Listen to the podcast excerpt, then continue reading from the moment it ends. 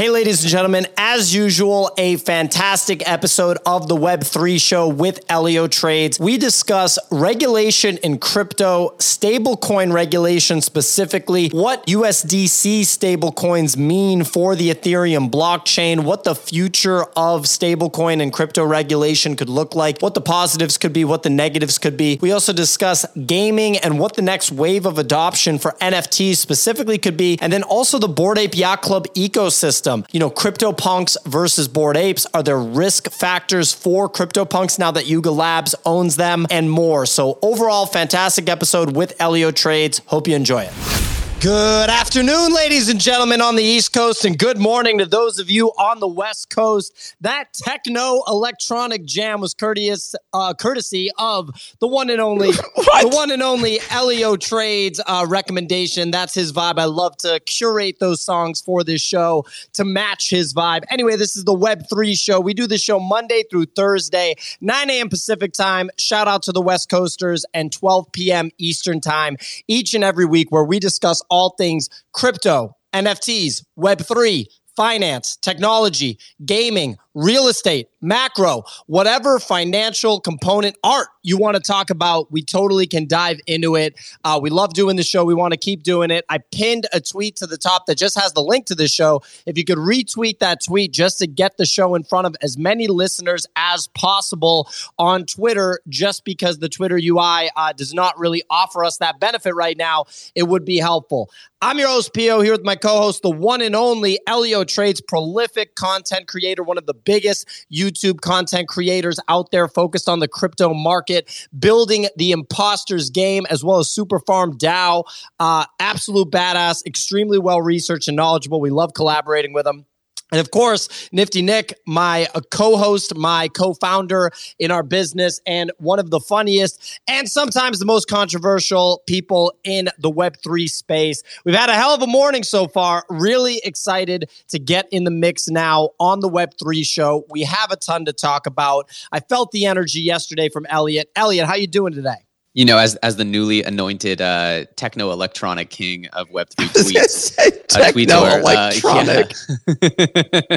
Nick couldn't handle that. No, thank you, Pio. I love the title, and yeah, I mean, like, this show has been an absolute riot. Like, I have wanted to do spaces. I surveyed the spaces landscape, and what people might not know is I was behind the scenes. I was like a fly on the wall in a lot of spaces for weeks and weeks. People probably saw me hanging out in a bunch of random spaces, and I DM'd, like, you know, only really just a couple of people that I thought were doing a good job, and Pio and Nick were right at the top of the list. And so it's been an awesome journey so far collabing with you guys, and I think we're going to start building some pretty unique content here in this Twitter Spaces format. I can't wait to do it, and you know, between you and Nick, the show every day is super fun, super dynamic. I think it's going to keep growing. Oh, you're going to make me cry. I'm over here. I'm sweating now after that fantastic little monologue from Elliot. We love collabing with you too, buddy. Nick, what were you going to say? I'm just really looking forward to some more of that techno, electronica, trance, dance, house, and other, that sort of genre of music, and really looking into learning about the electronic beats that are playing. Hey, I never said that I was the techno electronic expert. I didn't say that. I said that I wanted to play music that Elliot thinks is good music, and he's got these great jams that he's thrown in our backdoor Discord chat. So that's what I run with. But anyway, why don't we get in the mix? Look, the big story of the NFT space, there's only one name that you can drop right now, and it's Art Gobblers. That's the big story of the NFT space. But I know that Elliot was really, you know, thinking that this was a huge week for the macro climate, like just macro news. So why don't we start with that? And then I want to get Elliot's perspective on Art Gobblers, and if that's something that he would deploy capital into. I'm very curious. But Elliot, why don't you kick things off, and we'll kind of run with it? Yeah. So first of all, you know, we just saw, I guess, on the macro side, the headline number is that there were an increase. The number of job openings in September rose by 437,000 to 10.7 million. What this means is that more supply typically means that people are going to start bidding up prices on wages to get people to actually work for them. So when there's less supply of workers and more buyers than there are sellers of work, then what you have is number go up, which is another form of inflation, right? So you can think of it like that, like the cost per labor hour is going up, and that is a form of inflation. And so what does the government want to do? Well, they want to take jobs away so that effectively the amount that people are getting paid goes down and demand goes down. You know, if everyone's getting paid more, well, then more and more people can afford just $1 more on their sandwich every day, and so on. And so it's all part of this inflationary spiral. So when you look at the number of jobs going up like it did in September, you're thinking, this is absolutely not what you want to see. But this is also not a green light. This is like an ultra neon flashing green light to the Fed that they can hit the gas pedal on more tightening measures. So to me, it all fits in. The Fed should be stepping on the gas with their sort of macro pressure on the economy. But we're just trading JPEGs. Who the hell cares? Let's go gobble up some 10 ETH JPEGs, brothers. Well, maybe we're trading JPEGs, or maybe we're buying those crypto coins that everybody asks you, which one is the best, Elliot? Or maybe we're buying stocks that are down 5 to 10% day after day and are massive tech, magnates. Or maybe we're buying real estate in an actual desirable location at a high interest rate with the hopes of refinancing in a couple of years, right? So there's a lot of different angles here. And you unmuted. Do you have something to add there, Elliot? Yeah, obviously, my perspective is that at a certain level, you have crypto, which, we all believe should start to form its own market structure in any kind of bear market, because it isn't exactly the NASDAQ. It started trading like the NASDAQ in correlation because of the 2020 stimulus, right? You had all this money come into the market, and then you had a whole bunch of hedge funds add crypto as like a higher beta NASDAQ. I think over the course of this bear market, over this downturn, those professional traders are kind of gone. Most of them sold out. It's becoming a retail-driven market again, and it'll start having its own market structure, hopefully, in the next little while here. It hasn't happened yet. But in the end, there's always been a hope, and I'm going to be very clear. We don't know if this is the case, but it's been my theory, right? Could be wrong, could be right, that we would get some kind of isolated NFT market growth that would be, a reflection of how new and how interesting this whole thing is. And kind of like going back to Nick's point that he made a couple of shows ago to Eric Crown, where you were saying, look, if you were just blindfolded and said, I have asset A, asset B, asset C, and asset C is actually a Bored Ape, and it's up, X,000%, and it's actually worth 6 figures, or you're a punk, and you could actually cash it in for a significant amount of money, whereas everything else in your portfolio, you've rebalanced. Well, if you just had a blindfold on, you'd say, yes, sell that. But the fact is that you don't want to. For so many reasons, right? Many reasons, not just one reason, actually many, many reasons. And so the NFT thing is very, very interesting. There's real value in NFTs that goes beyond just sort of, speculative, financial trading. There is an element of speculation, and I'm excited to see where this industry goes. So as much as macro should have some kind of like input on the direction of the market and liquidity in the market, it's very interesting to see this young asset class grow, and things like Art Gobblers, which is what we just saw. By the way, I don't have any Art Gobblers. I was not given any free mints. I don't have any good friends that told me about them. I actually did see them coming around. I don't like to get involved with hype mints. I usually buy things on secondary quietly, sort of later on is sort of my policy, just to stay out of the drama of the NFT scene, which seems to be never ending. But at the same time, it's nice to see that there is a tremendous amount of liquidity there for the right projects. Yeah, I mean, we didn't get access to Art Gobblers either. Obviously, a lot of hype on the mint. It'll be interesting to see where it settles. It's not common for projects like this to be able to maintain their kind of inflated prices right after they drop. I mean, you saw it with Moonbirds. I think that's the example. And that was before the big kind of bubble burst. What you said about isolated growth in the NFT market in certain sectors, I almost think that you could say that about what we saw in 2021. Like at first you saw the fine art growth, and that was through Beeple's big sale that attracted everybody quickly. But then you saw the growth in the collectibles market, Bored Apes kind of leading that. And then the kind of profile picture bull run that we saw for almost a full calendar year, not quite, but almost a full calendar year. And then I'm assuming, Elliot, you would think that gaming is next up. Is that a fair assumption for me to make, that gaming would be the kind of next sector of NFTs that you think could see an isolated, period of growth? Well, I want to be really clear. There's the the vehicle for on-ramping new users, which I believe is gaming. We could see a lot of stuff with like platform native stuff. The main thing is that people need to value the usage of these things. And there's no other market on earth that people are using avatars, collectibles, digital stuff like gaming. So the usage of the NFT in games in their current business model is so clear and obvious. Anyone can get that.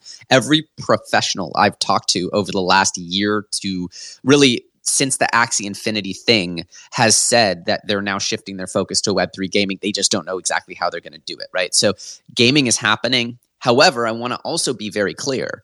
The profile picture, the PFP, is to me the pop music format of NFTs. This is the verse chorus format, right? And so you can have verse chorus in any genre, right? It doesn't matter whether you have a country song, a hip hop song, whatever. There is a superpower, a mega, a collectible, relatable, brand building format for a NFT collection that's not, you know, rarity based, edition based, but we've seen that the tradability and the thing that brings volume and community and excitement is this sort of generative PFP format. Now, will there be other formats? Of course, there will be other formats, but it's my position, it's my theory that PFP is verse chorus and that this is pop music and that you can apply it to any genre, gaming, utility, otherwise. Yeah, I mean, I think, and you're talking about digital identity, right? It's like digital identity is something that is not going anywhere. It's only going to become more relevant as we're more ingrained with technology, with social media.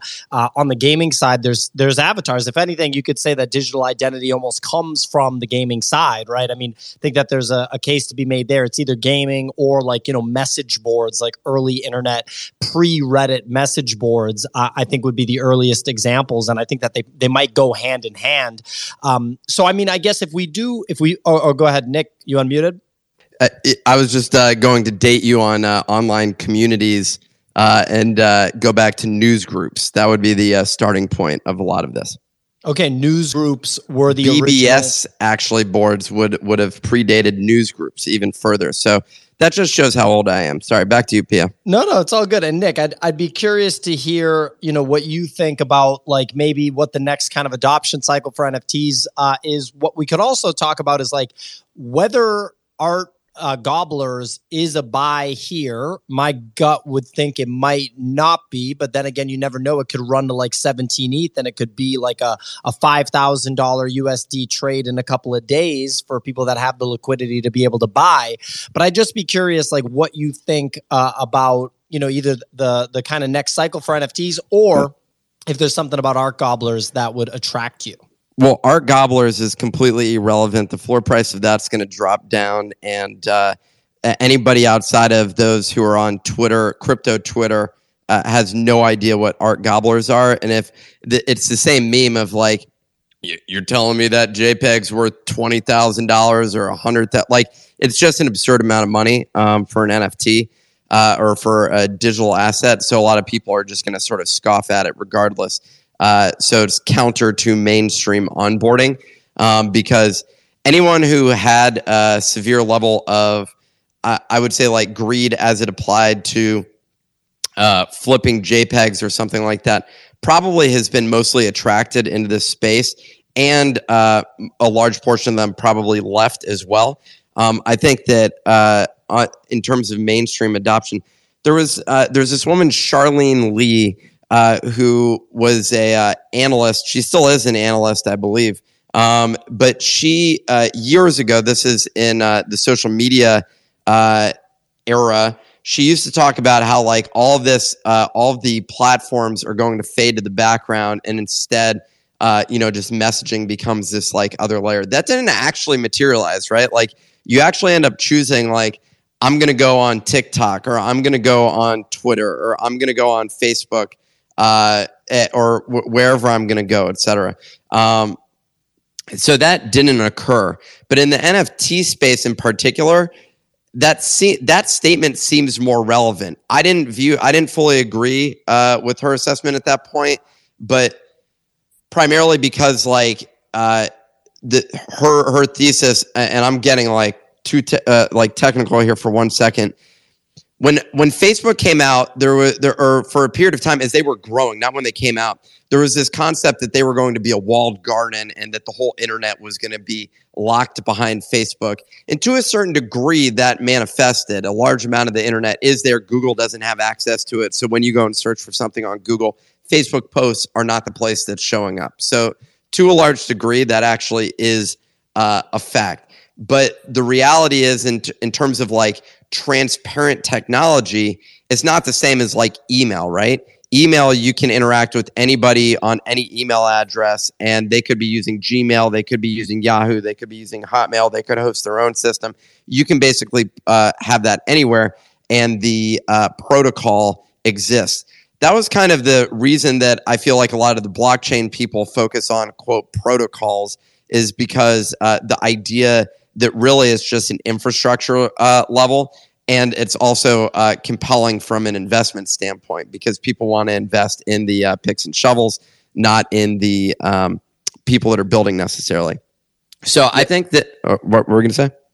Yeah, I was going to echo that point. I think you're really, obviously onto something with that. I'm curious what you think about sort of like, sort of big money, systematically backing, what are these more specific plays? As we've seen, like Art Gobblers is obviously backed by like Paradigm, which is, the co-founder of Coinbase. It's like one of the biggest VCs in the history of the world. What is your feeling about sort of like these super experimental plays by VCs? Well, I think you just described it properly, super experimental, because back in the Facebook, I'm obviously obsessed with the Facebook stuff just because I lived through that, and I see a lot of parallels in this space right now on the investing side. There were people that built in Facebook app developers. Those were the people that were actually building applications on Facebook within their Chrome, and there were a number of people that ended up succeeding. I think of Zynga is a business that manifested, but 100% of those products, it was a small percentage that actually ended up succeeding. Instead, there was this rush of cash. It was a gold rush. If you built an application on Facebook at the beginning, you instantly got thousands and thousands of users if you figured out how to build that. And brands were rushing in. I remember I had MTV, Weather Channel, Wall Street Journal, all these clients who were trying to build applications at that point in time. They were all rushing into the space. They had to go build them, and some of those would go viral, other ones wouldn't. But no one actually stuck around. Today, like now, like no one uses Facebook applications. It's not even a concept that crosses anybody's mind, and no one would go develop on it. Additionally, Zynga and all these other people had to actually go and pivot off the platform. There were only a handful of companies that did this. Buddy Media was one. They sold to Salesforce, and then was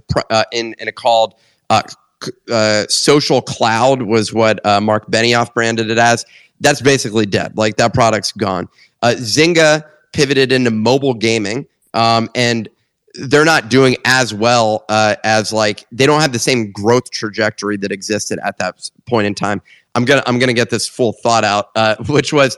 I see a lot of similar parallels, and the reality is it made a lot of sense last year to go and in the beginning of this year to go and raise funding because you could get an obscene amount of money for operating in this space. But when I see some of the niche examples, when I look at games in particular, look, like any game actually does have the potential of successfully going and building a game. Should they develop the correct team? Should they go build a great game, which is like the key ingredient here for all these different things? And I'm signaling out gaming only because it's one of the edges that exists within these within this ecosystem. There was gaming on Facebook's platform as well. It was a similar thing that happened, although they had distribution built in, which is something that inherently does not exist in this space. So you don't have that. And so I think that basically most investors are going to get wrecked, like just hands down. And this is a sobering take, but I actually think that the majority of them are going to get wrecked. A lot of them are going to be looking for liquidity options within the next 12 to 24 months on some of the bets that they ended up placing. And then the other aspect of what's going to go down here is NFTs are going to fade to the background, and digital assets and digital collectibles are going to rise to the top. So that's effectively where we're going to go. And so like we'll talk about that, we'll trade it, and maybe like we're part of a broader geeky group of people that value digital collectibles. Is that was like when your Waze takes you like around the entire mountain and you were going there you next go. Door. Yeah. You're welcome. What was the point there? Okay, no, so the point was literally they're all going to get wrecked, broadly speaking. Most of the investors are actually it's not going to pan out for a lot of them. And that's because what you said, it's experimental.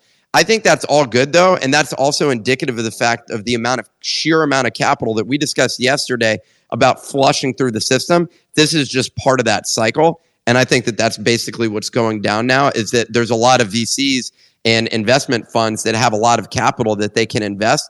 And just like any other investment group, when you hire like a management fund versus like an index fund, the majority of people get wrecked.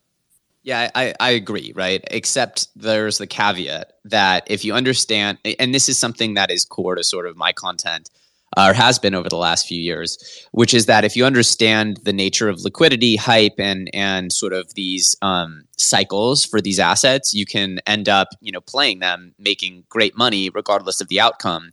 But understand that there's two outcomes, and they're polar, right? You either have incredible gains, or you have pretty mediocre performance.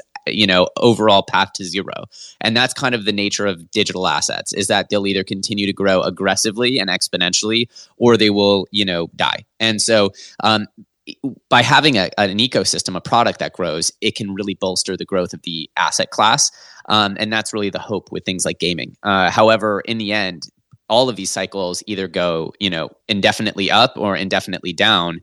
And that's really the game that's being played. Of course, for people who are more savvy, and one of the things that was quite painful over the last cycle was seeing, that a lot of people don't, they always round trip, they don't take profits, they don't know how to like risk manage, they don't know how to sort of like separate their emotions, which is a shame, because there was so many, there is so much, generosity in the crypto market and how many opportunities there are, but you have to be super disciplined. You have to separate your emotions, and that's a different journey that takes a while to actually master.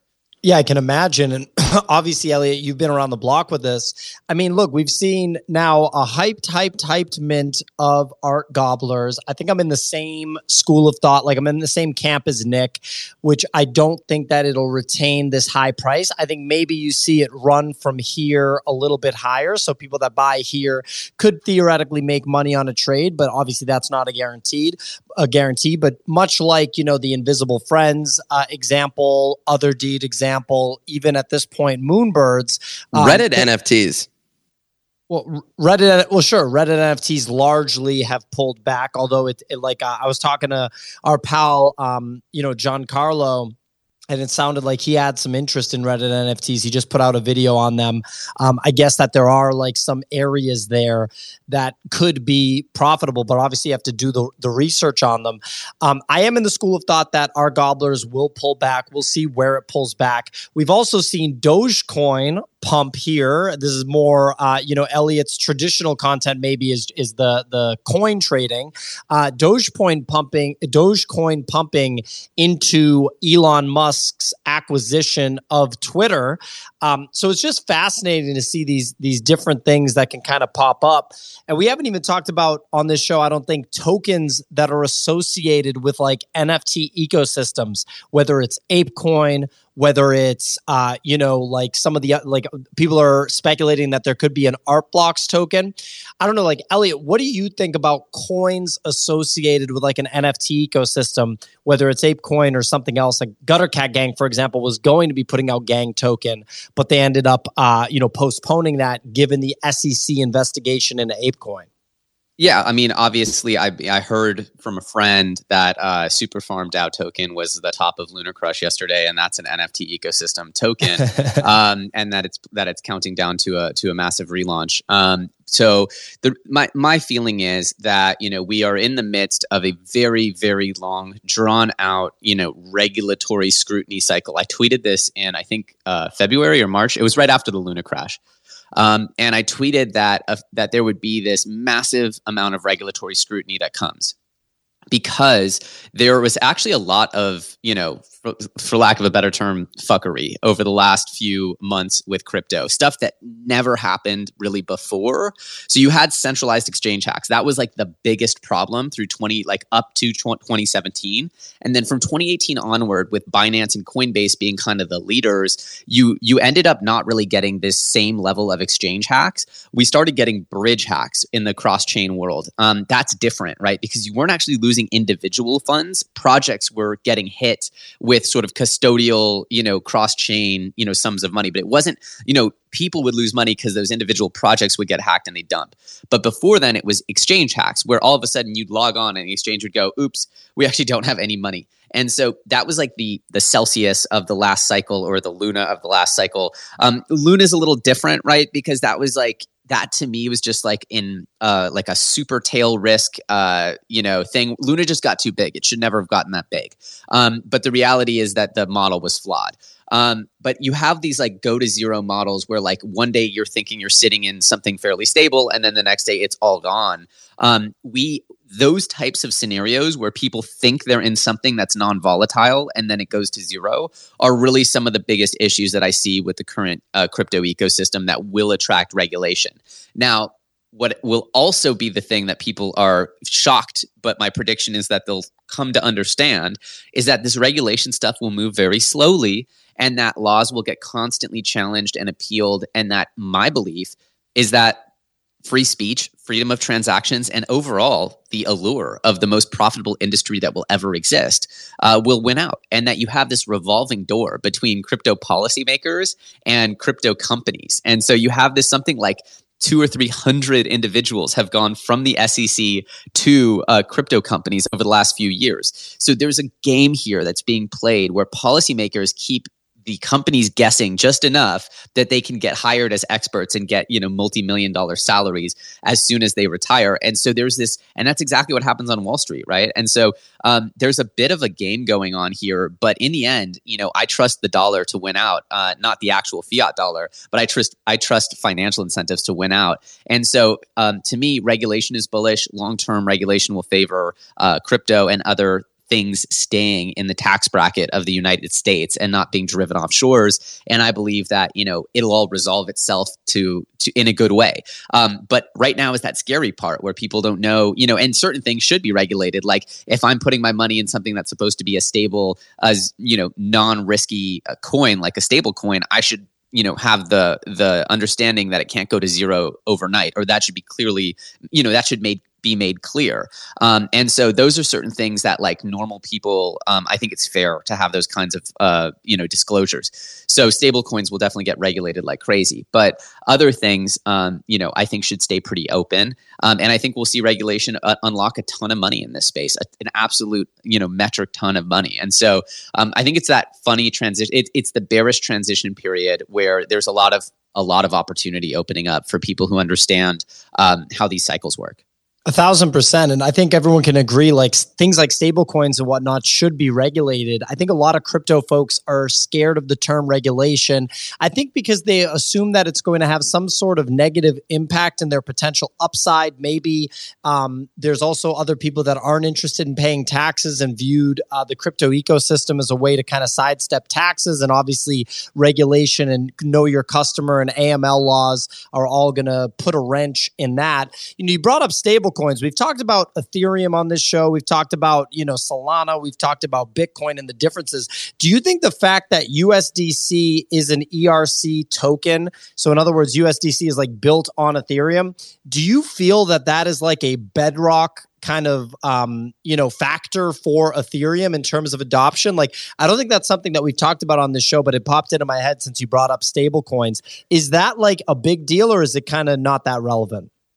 It is the biggest of all big deals, period, right? The fact that dollarization is happening globally on Ethereum people need to wrap their head around this. If I'm living in, insert the country where my currency is rapidly hyperinflating to zero year over year, there are many examples of this. I'm not going to name any and pick on any of these countries, but there are many countries, every country around the world has a shit currency compared to the US dollar. Everyone on earth wants dollars and they want to save in dollars, and they can now do that through US dollar stablecoins, USD Tether and USDC. And there was a stat about 3 years ago, still back when Tether was shrouded in controversy. Now apparently they have the cash reserves, quote, I haven't verified them with my own eyes, but supposedly they have some reliable audit that they've created where they can actually show they have the cash reserves, as of days ago.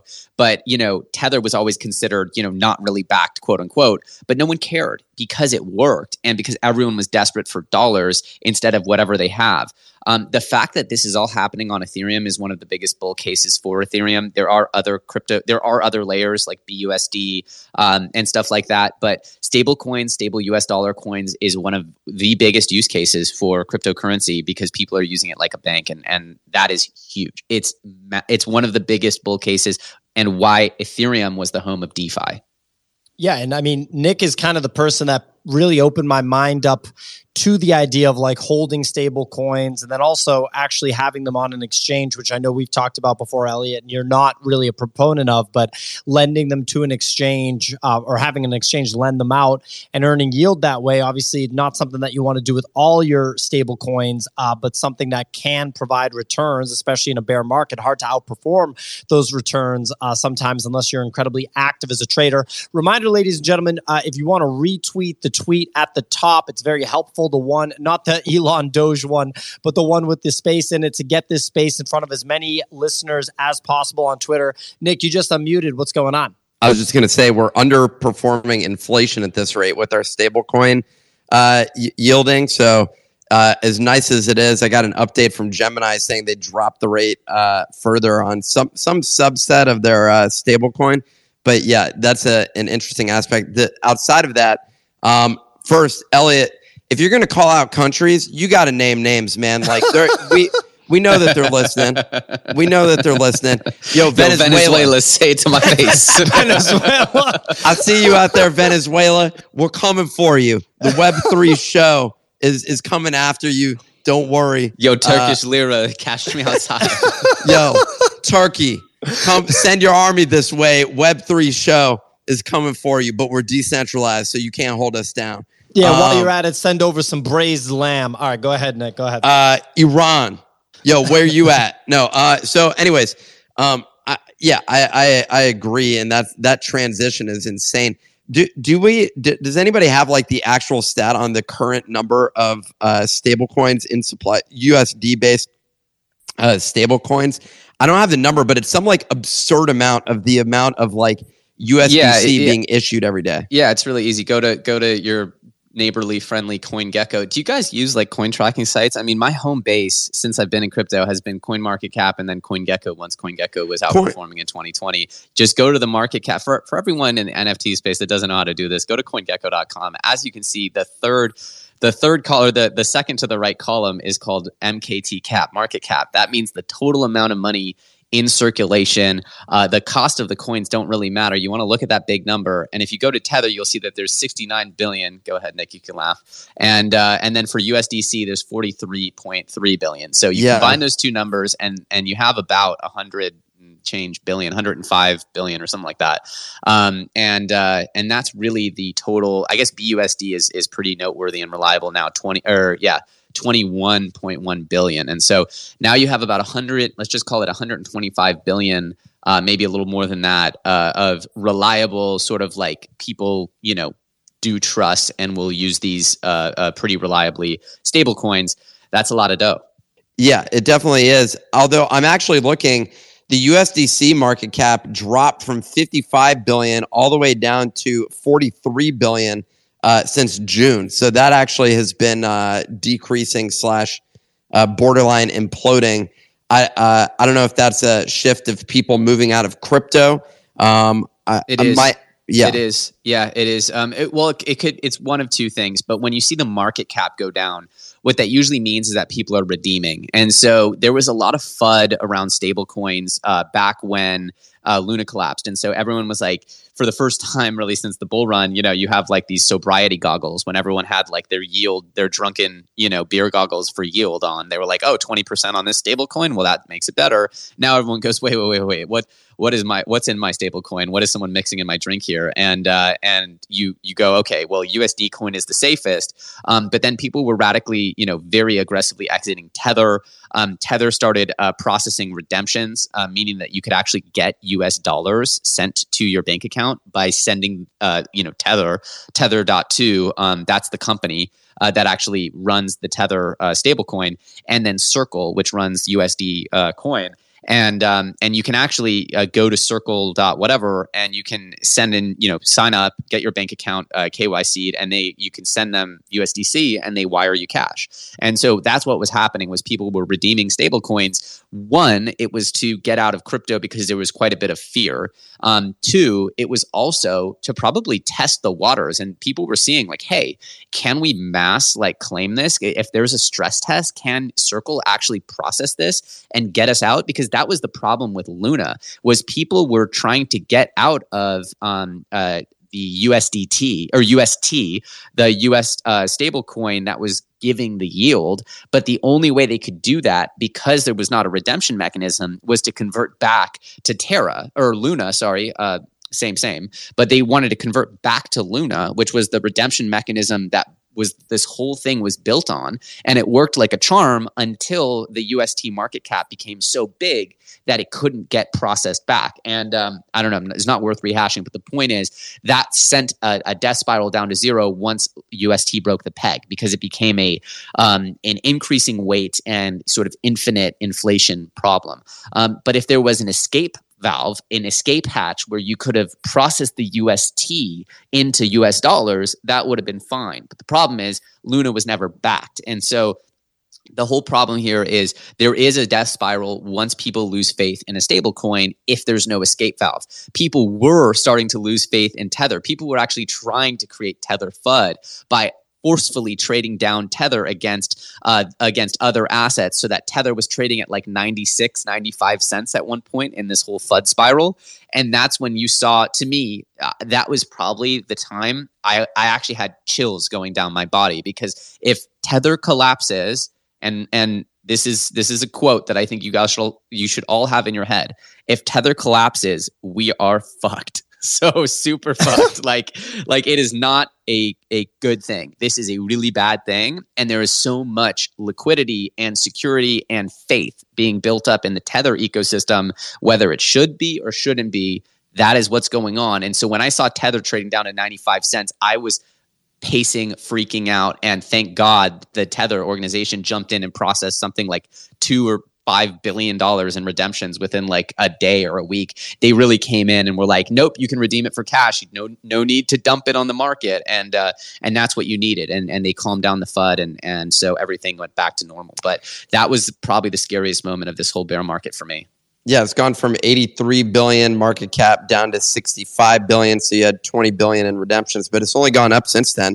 And that moment seemed like it actually had a positive impact on the faith in Tether. I always thought it was interesting because all I had remembered was around 2017, thinking like, what the hell is this thing? Like, is this actually legit? Like this, how is somebody doing this? And you're telling me they're doing this with a basket? Like, they're not doing this with with cash. And that was the thing where I was like, okay, that seems wildly complicated. If you actually go back to 2017 April, it hit a low of 91 cents. Tether did, which is pretty nuts.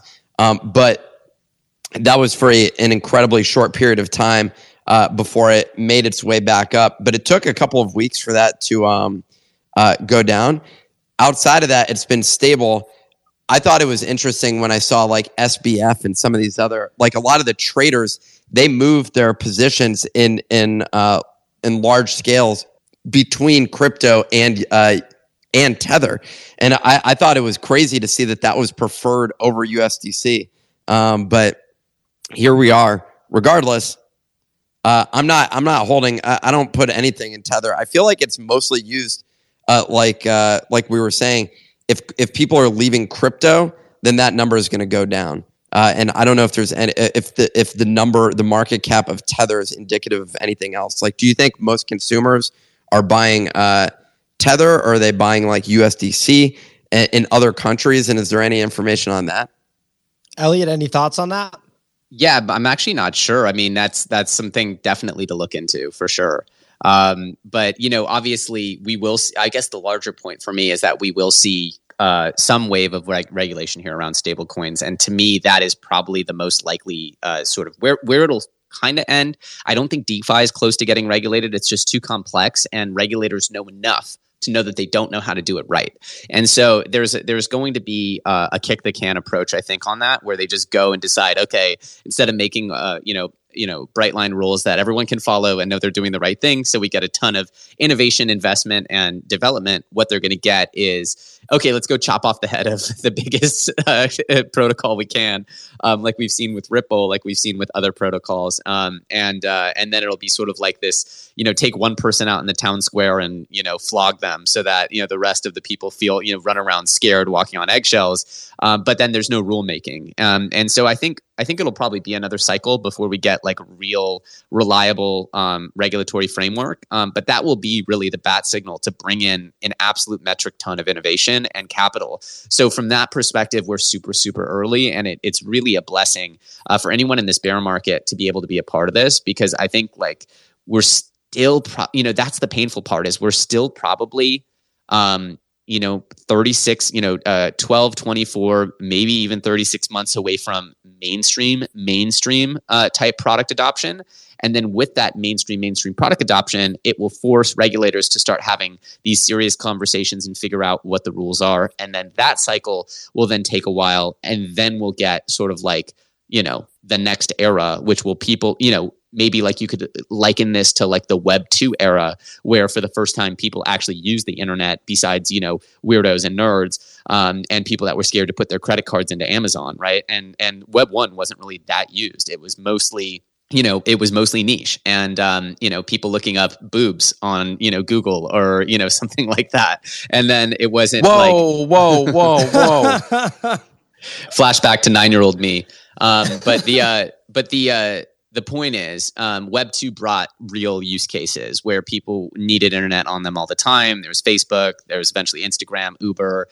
There was all these things you could do that made your quality of life so, incredibly improved from Web 1 or from non-Web that it was, you know, undeniable. Whereas Web 1 itself was still considered niche, and it was hard to see the, you know, the like a lot of people could go on their lives ignoring it and still, you know, have plenty good dinner conversations, et cetera. Whereas Web 2 made it like you're super weird if you're not participating. Exactly. And you know what you said about regulation with stable coins. If you ask, you know, Kevin O'Leary, Mr. Wonderful, I've watched a bunch of interviews with him.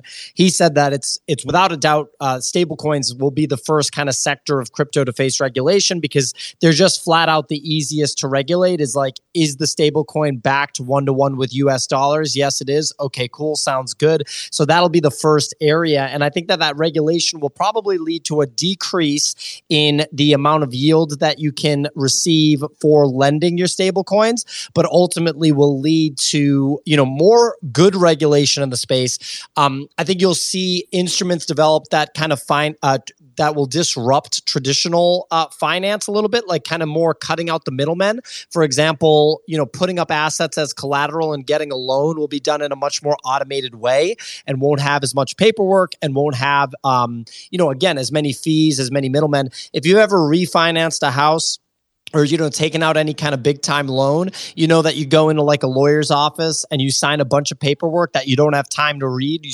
sign like 25 35 sheets in like a big thick packet. No one has time to read that, right? So it's like just this weird system. Whereas if we get that regulation, we might have some automated solutions. You know, maybe last kind of thing that we could talk about is on the NFT side. We discussed, Elliot, you know, some of the sentiment that Bored Ape Yacht Club holders have been, you know, displaying towards Bored Ape Yacht Club ecosystem.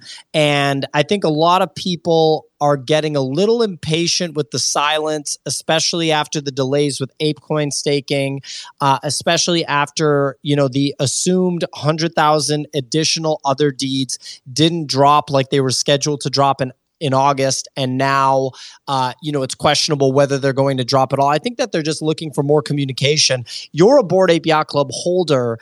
Obviously, you have a much more patient lens and a very experienced lens. Are you concerned at all about the Bored Ape Yacht Club ecosystem, or do you think that this is a big nothing burger? I'm not concerned at all. I think people just need to understand the nature of a market cycle and ask themselves where the huge dollar valuations for this ecosystem came from. And it came from Bored Apes defining emblematically, literally the mascot of this modern NFT bull run.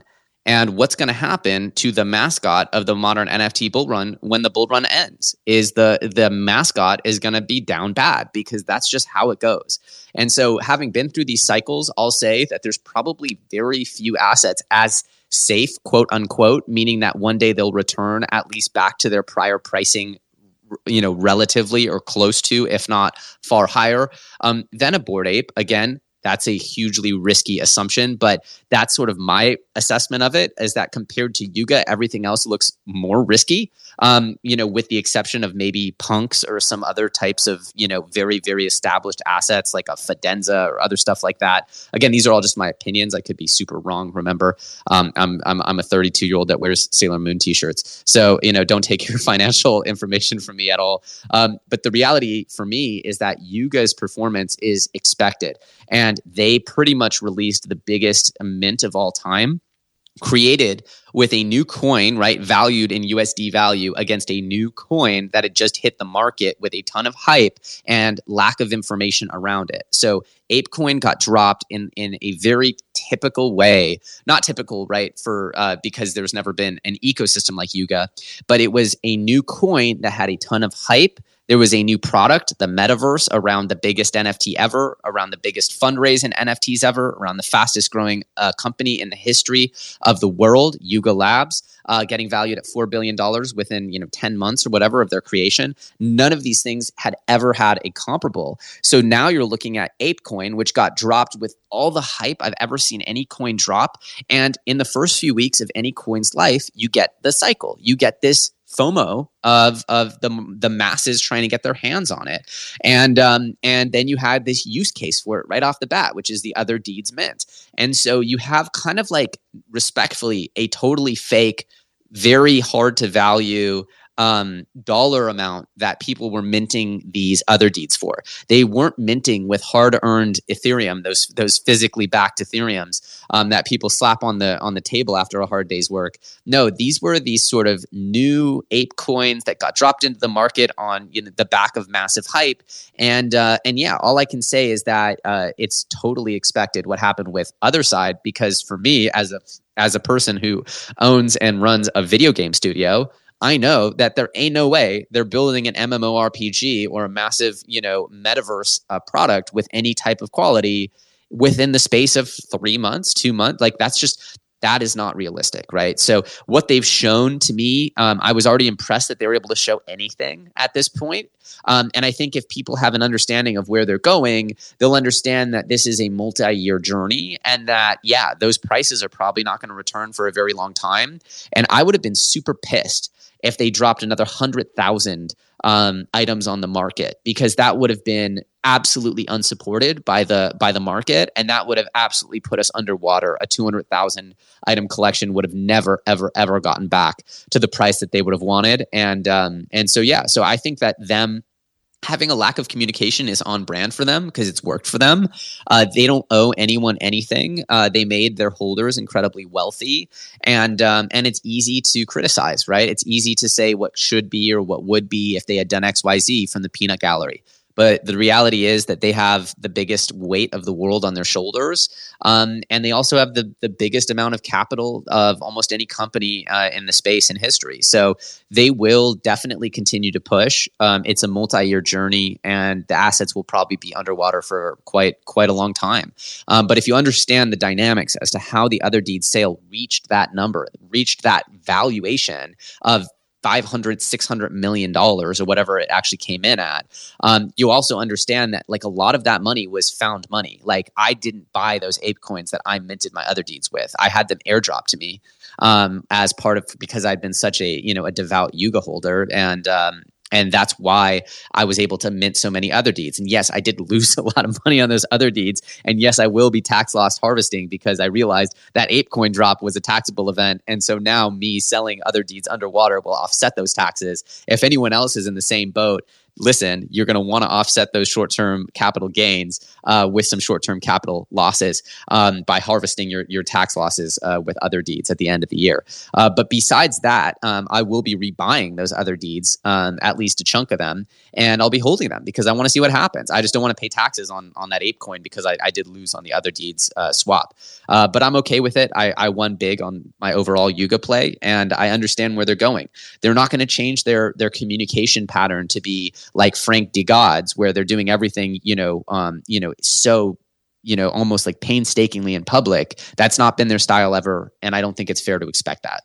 Yeah. And I think, I'm not a CPA, but to point out one little nugget that Elliot just brought up there, you can always, sell an asset for a loss and then buy a different asset in the same collection to reset your cost basis. Like if you want to have exposure to other deeds, but you're way underwater on other deeds, you can do that. Again, I'm not a CPA. I'm sure Nick will have a remark on that right now. I was just going to say what you can also do is you can sell it to your buddy for 0.0001, and then they sell it back to you, and then you're good to go. I'm just kidding. That's called tax fraud, in case you're wondering about that one. So don't do that. Actually, to be very clear, there are no rules on tax loss harvesting right now or on I believe that there was a wash trading rule that they were supposed to bring, but I got formal guidance from my accountants. And I'm not an accountant or a certified tax expert, but I did get guidance from my accountants that there was not an issue with selling and then rebuying quickly. Though just to be safe, I don't think there's any real big issue with the other deeds market moving dramatically in 30 days. If you wait 30 days after you sell the assets, you can rebuy them, and then you're clear of securities regulations as well. But I do not believe, based on the tax guidance I've received, that there is a rule against selling and rebuying NFTs for tax loss harvesting as of now. I've heard the same thing, but there is a difference between doing that with your friend and doing that into the market, right? I don't understand why there would be, right? If you sell and then rebuy. I think the main point is that there's not a regulated rule about it yet, and there will be probably in the future. But I thought that rule was going to pass. Supposedly, it didn't pass. What? Maybe we can get an accountant up here or tax experts to describe it. But you want to locking in the losses is locking in the losses.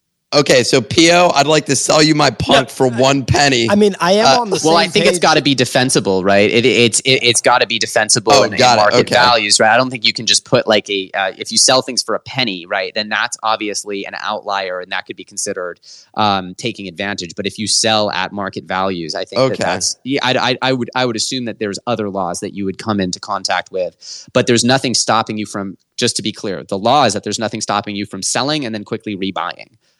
So that's really the big thing is in the stock market, there's what's called a wash trading rule, where if you sell and then rebuy, you don't get the tax benefit unless you wait, I believe, 30 days. Yep. That rule was supposed to come into the crypto world, but then they stopped it and they said actually, or the rule just didn't pass. As far as I understand, that's just my understanding as a 32-year-old Sailor Moon t-shirt wearer.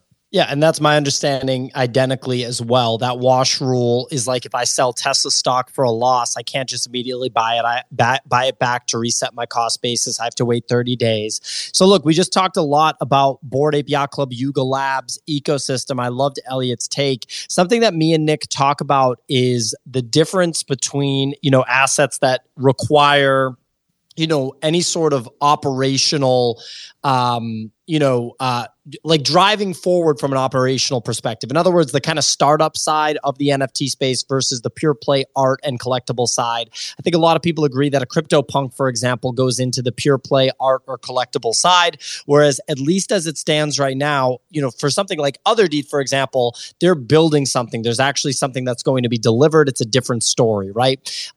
Bored Ape Yacht Club, I think it's realistic that eventually it crosses over into pure play collectible.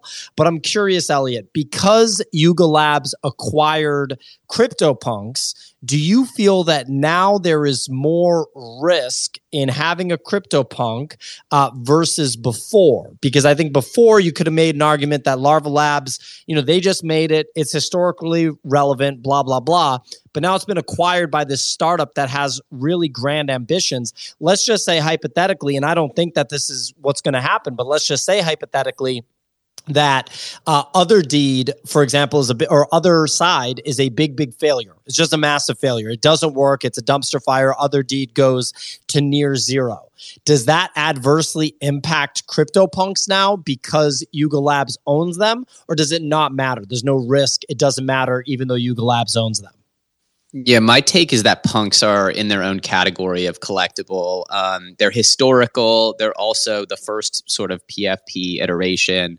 And to me, the nature of, so just so you know how securities law work, is that they're a snapshot in time, right? So at the time of the release of the CryptoPunk collection as a free claim, nobody can argue that those were purchased with the intention of collective profits, or that the company was going to then, you know, do work on the behalf of you know, a small group of individuals, or whatever the way the Howey test is written, which is being challenged till the cows come home. And clearly, based on the sort of rumblings in the government, it seems like the CFTC is kind of taking the lead on crypto regulation as a whole, and that NFTs are certainly the farthest up the tree compared to things like DeFi. So I think we won't see clarity on like what NFTs and how they're regulated, rather, until probably, you know, I'm guessing 3 years from now is it seems about right. Now, that said, I do think that CryptoPunks are, you know, actually to me something that I'm really looking at during this bear market. I'd love to scoop up some punks on the dip because I think that they are just, you know, they're quite like a Bitcoin type asset in my mind. I know it's a stupid comparison, but they're just like this. Nothing's tethered to them. You don't expect anything from them. They're kind of just held for super long term. And I know there's some FUD around, you know, some wallets holding, you know, hundreds of them or whatever. To me, it's not the biggest issue. There's wallets in Bitcoin land that could tank the whole market too. So that's not really the point. For me, I believe that, you know, both punks and apes have a bright future. I'd like to buy some of them on the dips. And as far as collectibles that define the NFT space, which if you look, you know, 20, 30 years out, you know, it's going to be hard to really compare other collectibles to these, even if they fail dramatically. You know, look at like the Kevin from the Pixelmon sort of collection, and how people like there's like a almost like a badge of honor with how bad things are sometimes. So if Bored Apes somehow do figure out how to fail bigly, then I think they could even go up in value or retain value in some sort of like historic way. That would be like the meme counterpoint. All right, to you, Nick. Let me hear Nick. Well, short term, I think if Yuga Labs collapses, like if they really went to zero, that would be bad for the entire market as a whole, only in the sense that you see just destruction of capital. And I think that would force the prices holistically in this space just down, at least on a temporary basis. I also agree, you know, as someone who got, I have one CryptoPunk, but I think like, that's definitely one that I've been eyeing for a long period of time. I'd even consider buying a second. I spent a lot of time paying attention to the price action. And one thing that I've been watching in particular is sort of the selling up of some of these individual pieces or some of these punks. If you look at the sales history recently, it's been like a very narrow subset of punks where like one punk, for example, for whatever reason sold like 3 times in a row on just like an incremental amount. I'm sure there was some conversation, or I'll see it at the same price, which means like, hey, I didn't mean to sell it at that price. That was accidental sort of situation that I have seen go on. But I have seen people like buy, hold it for a couple weeks, and then sell it for like, you know, a $15,000 gain. That's nothing to like sneeze at. And in this market, it's actually an incredible place to be operating. Is that like there are opportunities that exist in this market to, you know, grab a few ETH here and there. And for anybody like in any world, I feel like making a few $1,000 is nothing to sneeze at, especially when you're flipping JPEGs. But yeah, it's going to have a negative impact if Yuga goes down. I don't think that CryptoPunks in particular are at risk as a result of the Yuga Labs owning them. I think that they're just index exposure at this point to the NFT space. 100%. Let's be really clear. The base I've hired my legal bills to security lawyers over the last 3 years have been astronomical. And that's probably the most up-only chart I've ever seen in my life. And based on what I might as well have a degree at this point, though I don't, I really don't. I'm not qualified to say this. Absolutely not.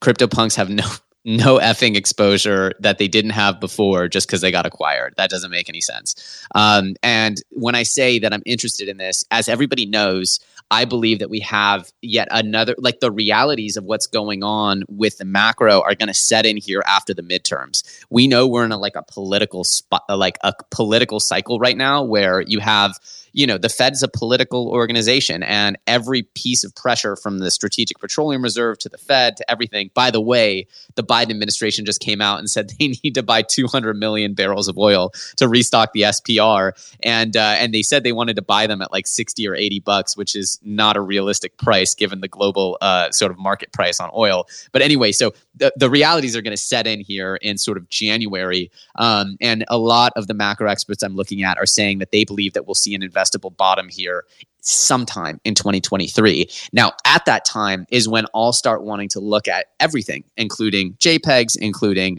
crypto, including stocks, probably not real estate yet, but you'll want to start looking at building your portfolio. Now, for people who are building a portfolio that's like a 5-figure portfolio, well, a CryptoPunk or a Bored Ape should not be in it. Just straight up, it should not be in it, right? Now, maybe an Other Deed, which is a much more accessible, a bet on the Yuga ecosystem, maybe that could be in it. But there is a world where Bored Apes succeed dramatically and Other Deeds kind of flail because it just, the other side metaverse doesn't get adopted, but the Bored Ape community is still one that everyone coming into NFTs wants to target, wants to cater to, and the value of holding that still becomes incredibly valuable, right? They're not necessarily intertwined forever. And so I think there's some really interesting dynamics at play. But, you know, as you guys well know, I'm more interested in the product layers that carry this stuff to the mainstream because that's really what's been missing. And we've seen it with Reddit in a sort of very baby format. And we'll see it soon. But we'll start to see like these real sustainable, durable product ecosystems grow and get launched. And they'll get launched with no hype here in the bear market. It's going to be super exciting to see. So I don't know. Just to be clear, I'm not buying Art Gobblers also at this price. But can I actually just before we close out here, can somebody show me Art Gobblers? Because I've not actually heard. It seems like it's a pretty unique project and that people are kind of like, oh, there's a lot going, you know, there's a lot of interesting things that they did. I'm not saying to buy it. I don't really know anything about it. But we never talked about what it is before we threw it under the bus and beat it up for being expensive. I think a lot of people missed that. I don't know the whole tokenomics. I was texting this with Pio this morning that I thought would be useful to get someone that has like the full expanse of what's going on there. But it seemed like artists could actually even contribute some artwork to some of the pages. It almost seemed like hilariously derivative of Murat Pak with their pages that could be burned for these individual characters, but I don't know, Pio, do you know all the tokenomics of this one? I don't know all the tokenomics. We definitely need to get like probably a report that has all the tokenomics. However, what I know is, so one of the founders of, or excuse me, the co-creators of Rick and Morty, Justin Roiland, who does have NFT experience from before, is part of the team. They're calling it an experiment by Justin Roiland. And then of course, Paradigm, who we talked about earlier. The things that I like about it are that it does seem to be innovative.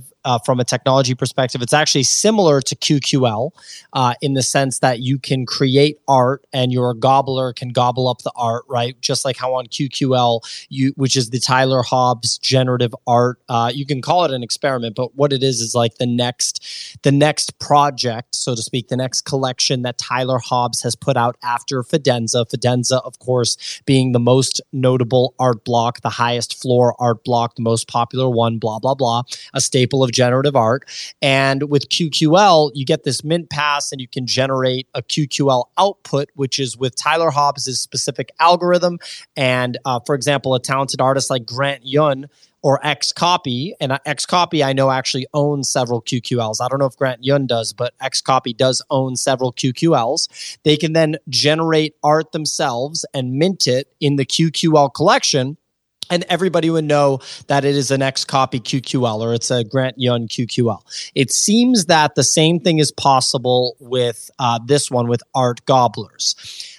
It's similar. The distinction is it seems like staking your gobbler gets you goo. The goo can be used to get the art or to, quote, gobble art. And that art ends up on the actual gobbler character. Additionally, you can sacrifice your gobbler to summon a legendary gobbler, but it requires, some people were speculating that's why the person ended up buying all of them. But anyway, sorry, didn't mean to interrupt, but it's similar in its dynamics with a slight adjustment, and it's being a little more creative in the sense that you have this like cartoonist who's like made these characters to make it more fun. Sure. And so real quick, the gobblers produce goo. So I think of that as like a token. The more goo you hold, the faster it produces. So that's like an incentive to, I'm assuming, stake more of the token. I have questions about the supply of gobblers. It sounds like there's a deflationary mechanism, which Nick just talked about.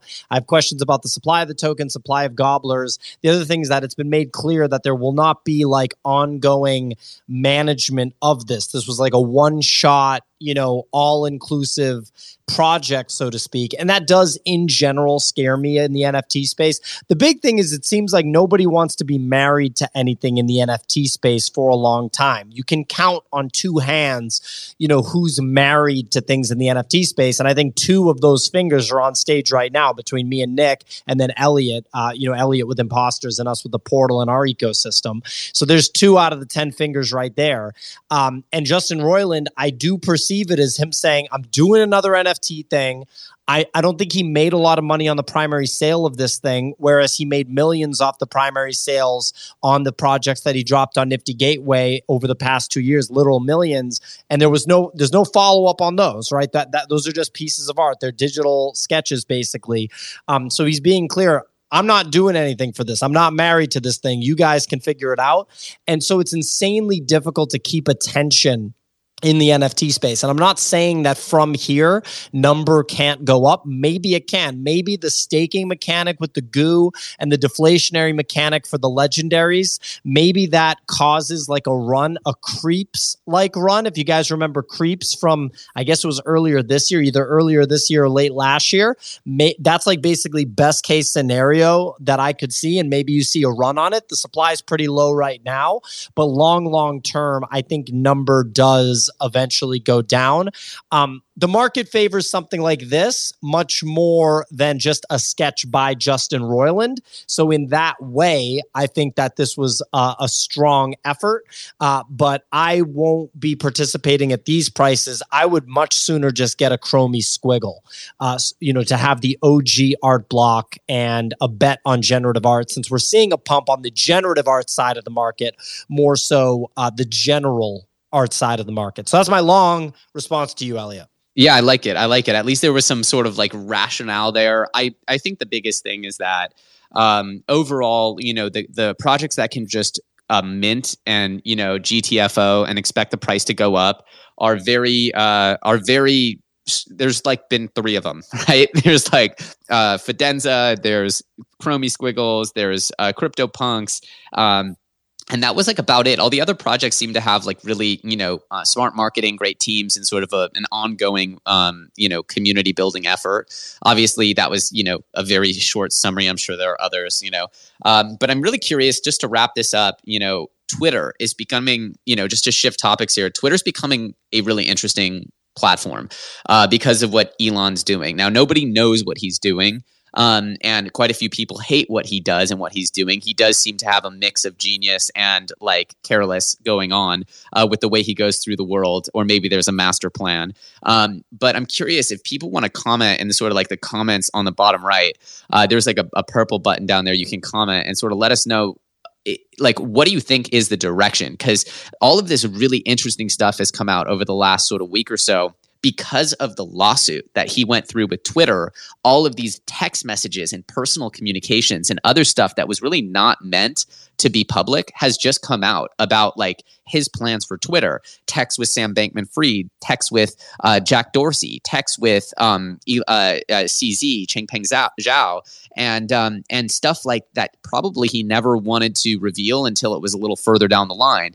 But it seems to be a combination of him resurrecting Vine, which is super exciting because that will mean that video might become a super central part of the Twitter experience. Resurrecting x.com, which if you guys don't know the history of this, Elon's first company was called x.com and it merged with PayPal with Peter Thiel, and they took PayPal as the name because it was a better brand. But x.com was Elon Musk's first brand in like the internet world. I don't know if it was first, but that was like the payments company that he eventually became PayPal and became that historic exit.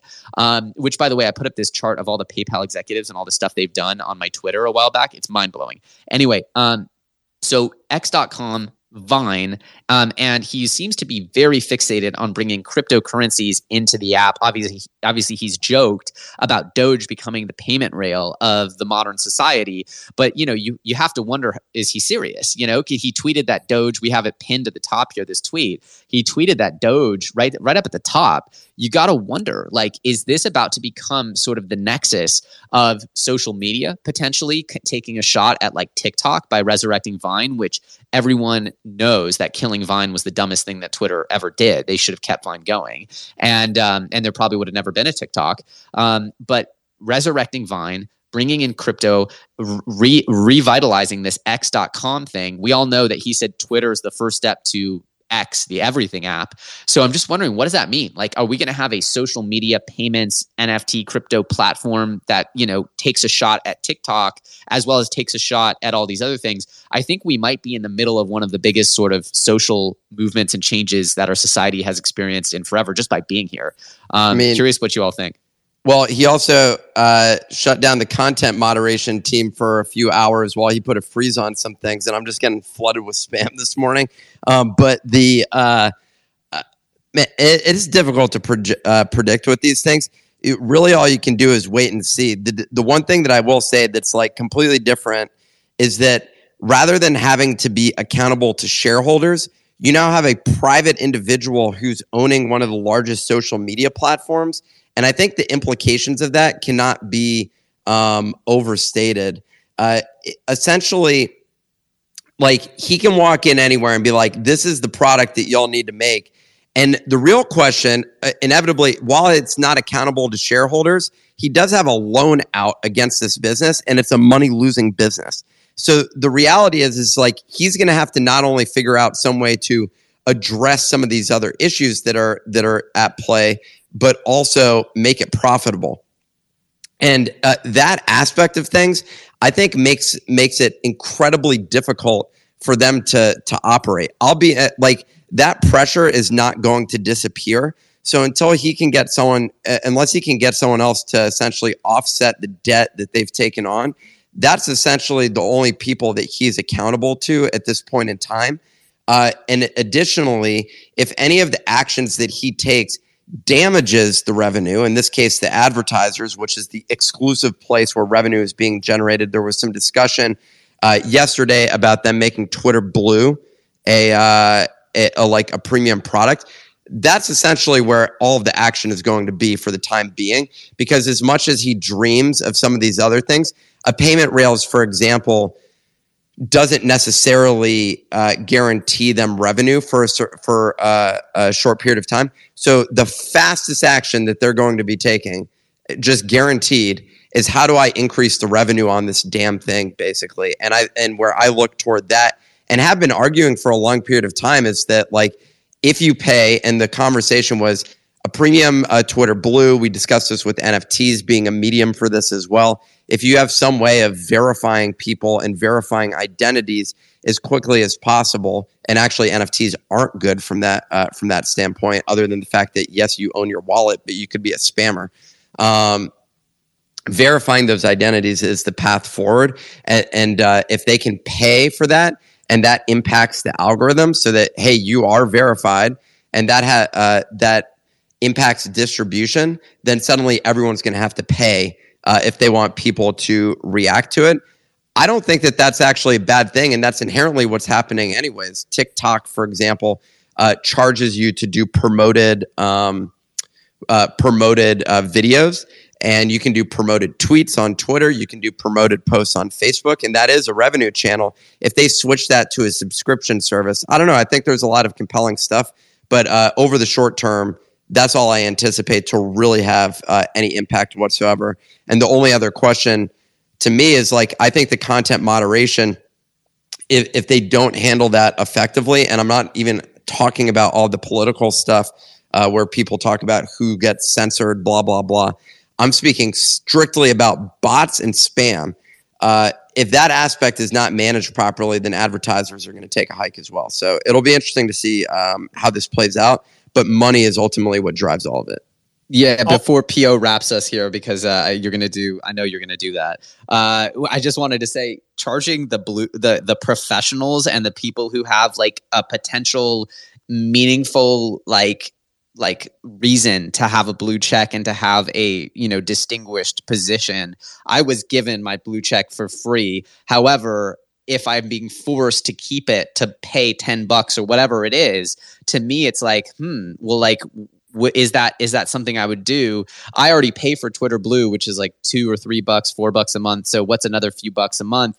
I will admit it's kind of cool having a blue check. Like, it does make me feel cool. So maybe I'd keep it. So I was like, that's genius. You know, no one else will pay for Twitter, but the blue check bandits will. And I think as always, he's fucking onto something. Well, and I'd pay, like, just to go through that process officially, where you, like, upload your ID.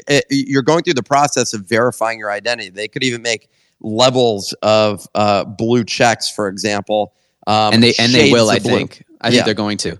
So, this makes a ton of sense. And I think from that standpoint, to see that go down would be incredible, because the biggest problem that we do have at this point in time is a bunch of this spam stuff.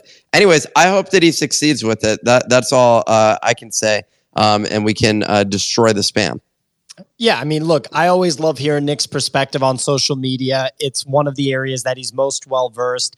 I think that we should keep talking about X and what the future of Twitter could be like on another show, but this is it for your Web3 show for Tuesday, November 1st. We do this show Monday through Thursday, 12 p.m. Eastern Time and 9 a.m. Pacific Time for all you West Coasters out there. Make sure you check out Imposters and Super Farm DAO, Imposters being the gaming empire that Elliot is growing. And of course, check out Elliot's robust YouTube channel, one of the most prolific and most popular content creators in the crypto and really just the personal finance and Web3 space at this point. Check out our NFT, the Nifty Portal. It's an ERC 1155 that you'll burn for our ERC 721 profile picture, a collection that's going to hit a blockchain near you. Also gives you access to Easy Eats, Bodegas, Solana, NFT. We love doing this show. We're going to keep doing it. Thank you for listening. It's available on Spotify and Apple Podcasts as well. We will catch you tomorrow, 9 a.m. Pacific, 12 p.m. Eastern. See you tomorrow, ladies and gentlemen.